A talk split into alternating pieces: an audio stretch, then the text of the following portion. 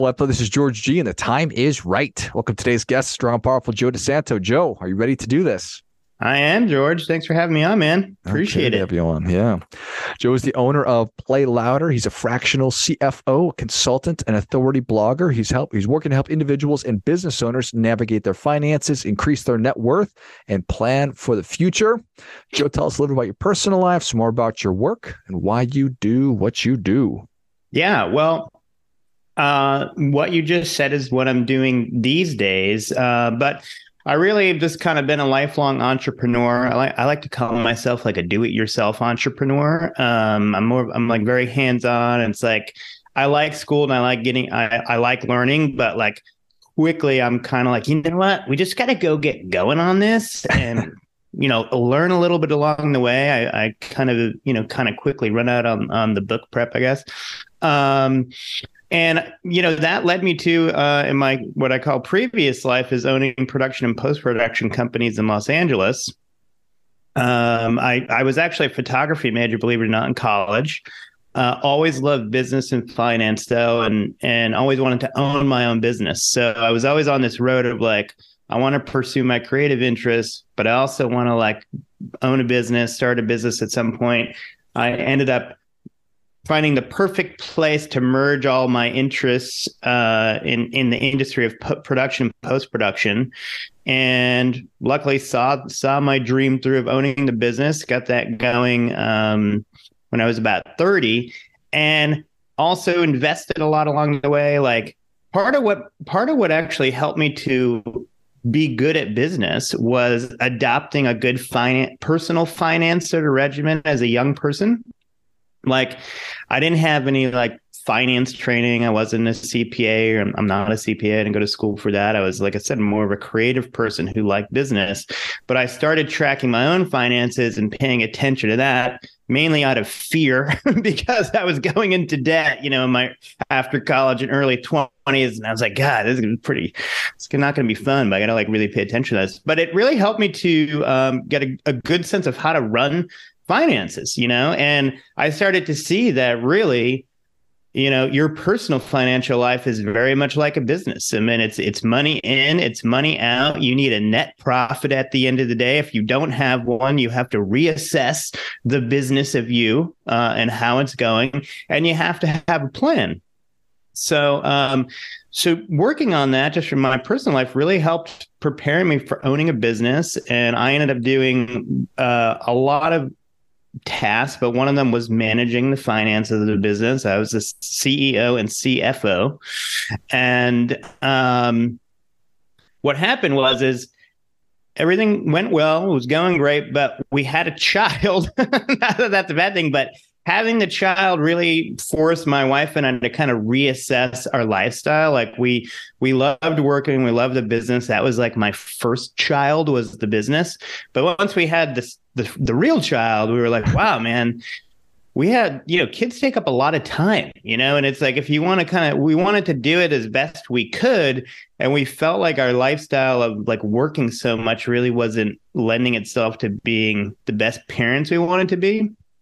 So as crazy it sounds, we came up with this like cockamamie idea, you know, to blow up our life, like just redefine how we were doing it, try to figure out how to work less, have less stress so we could have, you know, a more balanced family life. And we ended up moving. We we moved to we did what I like to call we we retreated to cheaper ground. We moved from California to Florida.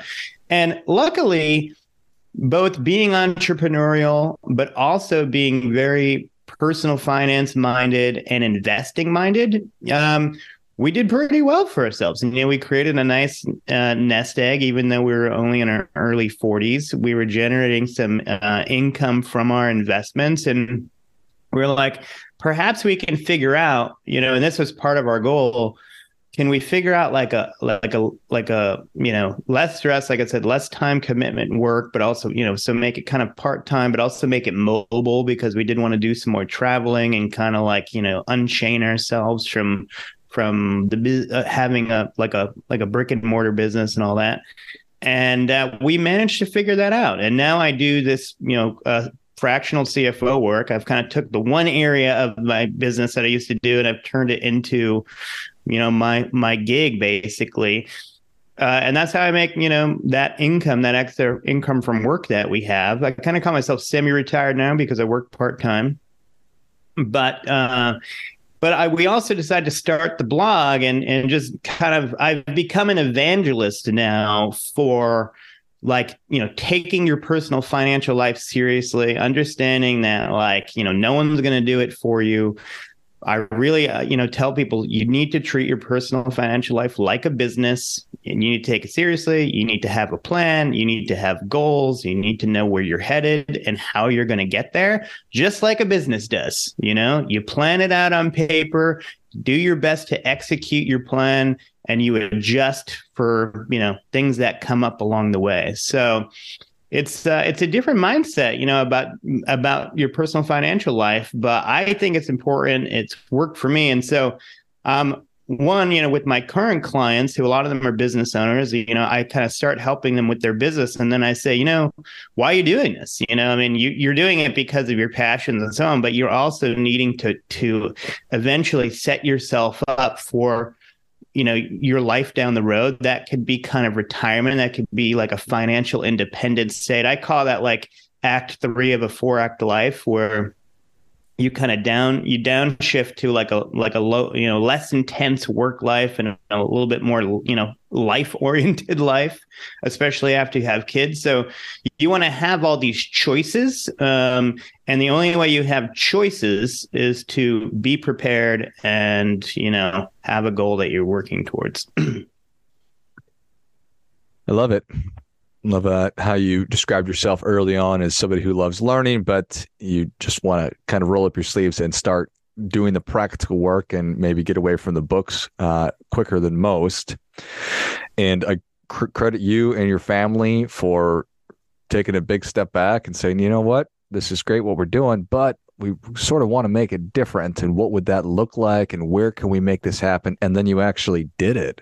Yeah. Um, it's tell you what, it's not, it's not, it wasn't easy. I have to say, changing your life in such a fundamental way is just like it's it's like a logistical challenge, even beyond like the massive emotional and you know mental challenge. Um, and you you have a lot of like kind of worries and regrets. Am I doing the right thing along the way? You have to kind of stay on this course, and it, it was it was a fascinating um, experience. It still is. You know, we're we're still living it. We're living our new life. But what kind of worked out nicely for me is when I left my business, my my partners who are awesome, they're my best friends. You know, they were supportive, though they were sort of confused. I think, like many of people we knew, because uh, I think a lot of people were like, "You got it all figured out," you know, and understand what you're doing.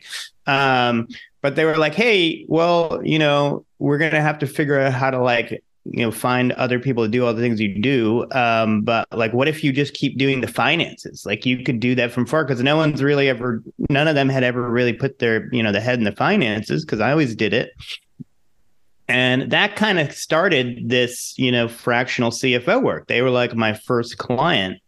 And um, it helped me actually that one to get this going but also helped me to keep in touch with my, you know a lot of my old friends on a more regular basis. Um, and because a lot of my other friends who own businesses after i told them i was doing that they were like hey are you doing that now? Like would you do that for my business? Because i we really need that you know? And, and i found out that there is like this niche there where it's like businesses that are not too big like my business clients range from like 5 to 30 employees or so.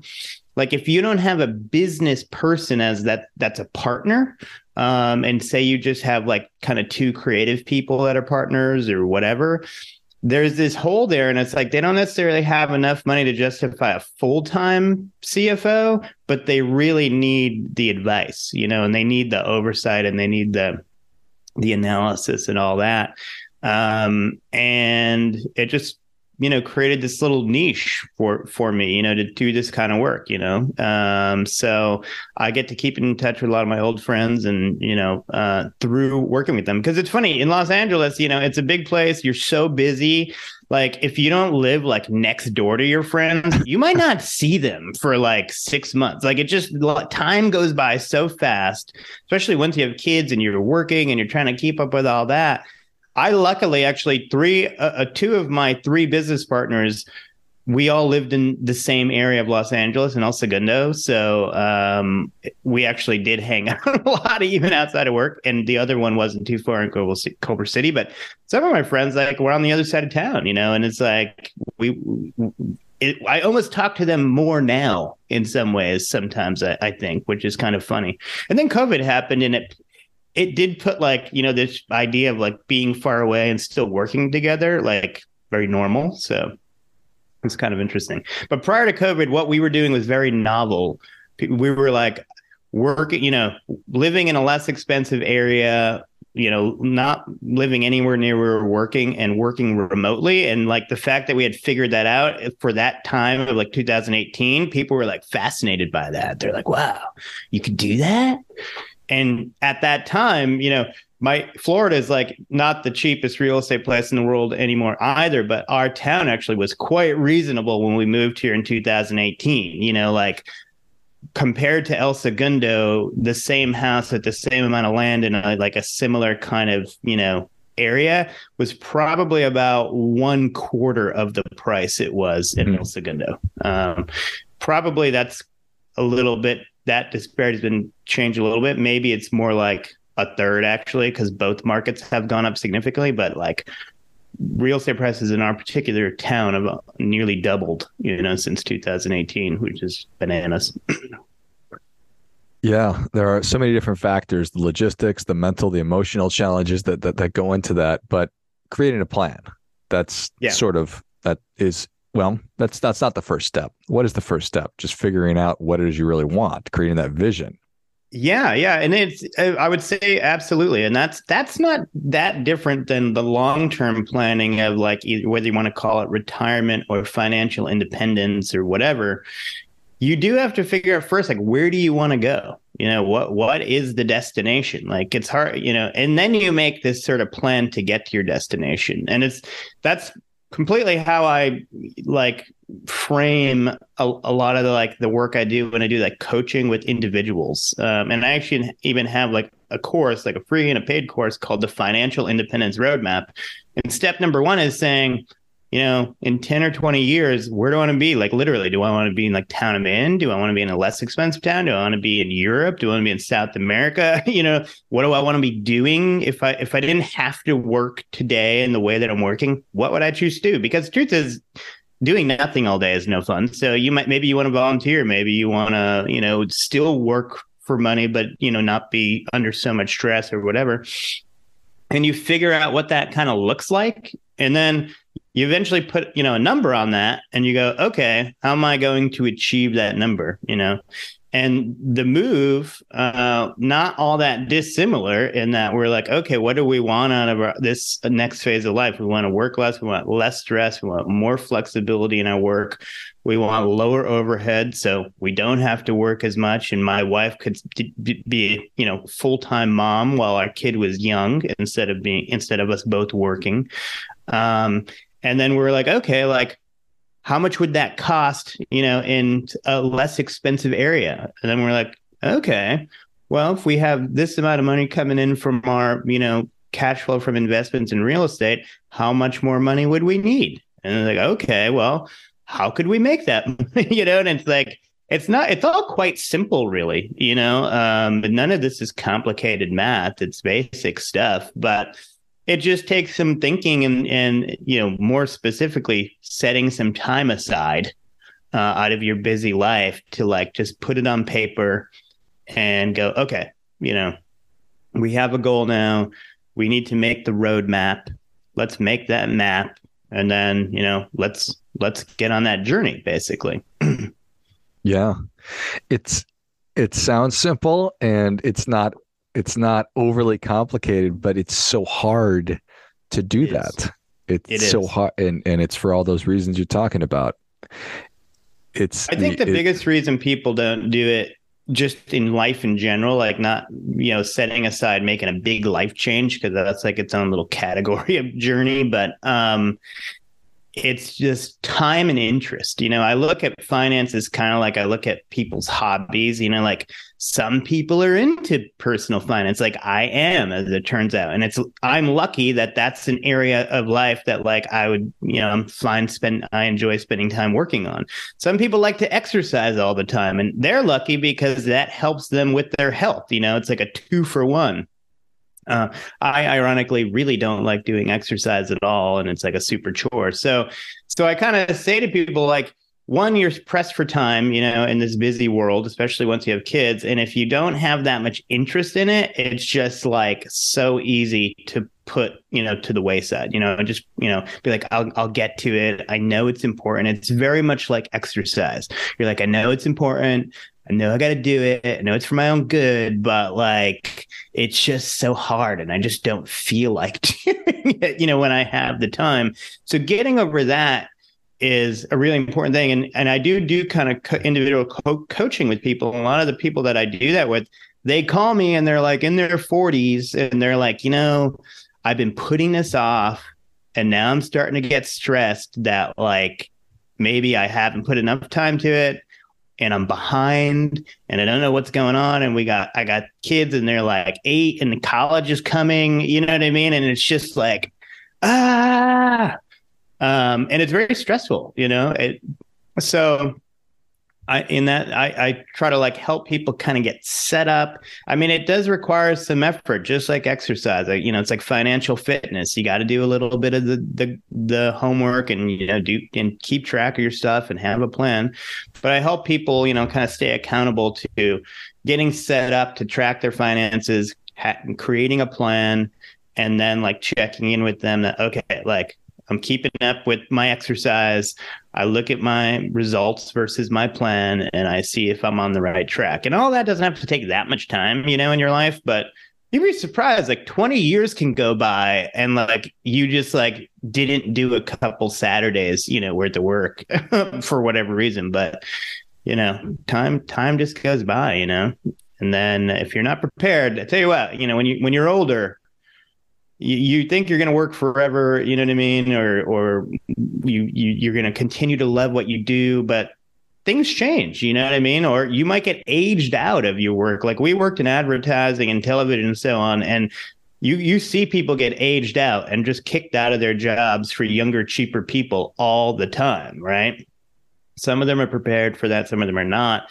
So like you, you know, you got to be prepared for like what's coming in life. And it might be that. It might be just you just like get tired of it you know? And just like i just want to stop. Like i'm not happy anymore. I want to do something else. I want to like pursue a passion. I don't like my job anymore. Whatever you want to be prepared to be able to make those changes you know and have those choices you know? So that's the it. fun way to look at it having choices versus just like oh preparing for retirement which is like 30 years from now. Like why, why am i worrying about that you know um, so I that yep, all makes be, sense. Being prepared for retirement is not a super exciting and compelling thing, but being able yeah. to have choices when you are older and to do the things that you want, that that that that that very much is. So I yeah. appreciate that.